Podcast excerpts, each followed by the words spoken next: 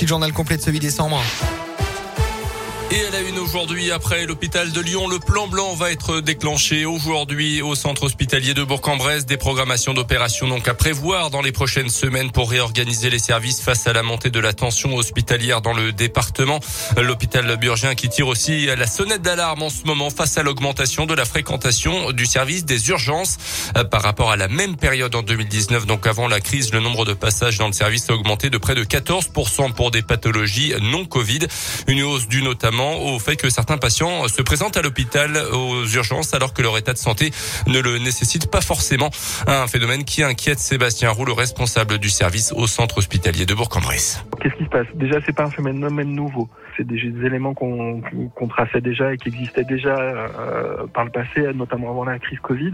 Et c'est des éléments qu'on voit réapparaître avec un contexte un peu particulier où on a une nette augmentation, ce qui font qu'à un moment, ce qu'on craint, c'est la saturation du système. On va pas se le cacher, il y a une pénurie médicale au niveau de la médecine générale sur Bourg, mais on a des difficultés également sur la médecine d'urgence à Bourg, avec un effectif médical qui est loin d'être complet. Et le problème, c'est qu'en fait, on se retrouve dans une situation où on ne peut pas non plus multiplier les lignes de garde pour pouvoir justement accepter, entre guillemets, ou en tout cas recevoir ces patients. Et il y a un moment, c'est compliqué et il faut qu'on arrive à prendre en charge les patients qu'il faut aux urgences. Conséquence de cette hausse de fréquentation, des délais qui s'allongent et des patients qui s'impatientent et deviennent agressifs vis-à-vis des professionnels de santé. L'hôpital demande donc d'avoir un recours raisonné aux urgences. Côté Covid à Bourg, sur les 12 lits de réanimation, 5 sont occupés.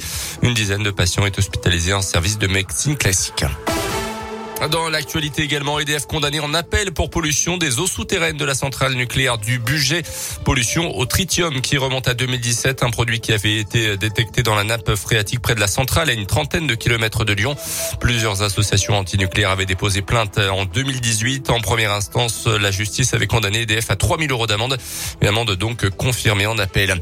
C'est l'un des événements de cette fin d'année dans la région. La Fête des Lumières à Lyon commence ce soir jusqu'à samedi. Fête des Lumières marquée bien sûr par l'épidémie. Encore une fois cette année, sécurité sanitaire renforcée avec passe sanitaire obligatoire autour de la trentaine d'animations. Interdiction par exemple de manger ou de boire en dehors des restos dans plusieurs secteurs.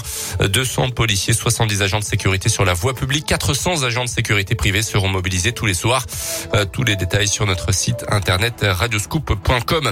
Emmanuel Macron dans l'Allier. Aujourd'hui, le président est notamment attendu à Vichy. Première visite présidentielle dans la cité thermale depuis le général de Gaulle en 1959. Le chef de l'État doit notamment revenir sur le classement de la ville à l'UNESCO. Et puis un deuxième corps découvert dans les décombres de l'immeuble qui s'est effondré hier matin dans le Var, une dame de 82 ans selon les premiers éléments. Les enquêteurs penchent toujours pour une explosion au gaz. En basket, la balade de la JL Bourg hier soir avec Inox en Eurocoupe face aux Turcs de Bursaspor. Large victoire 95-65.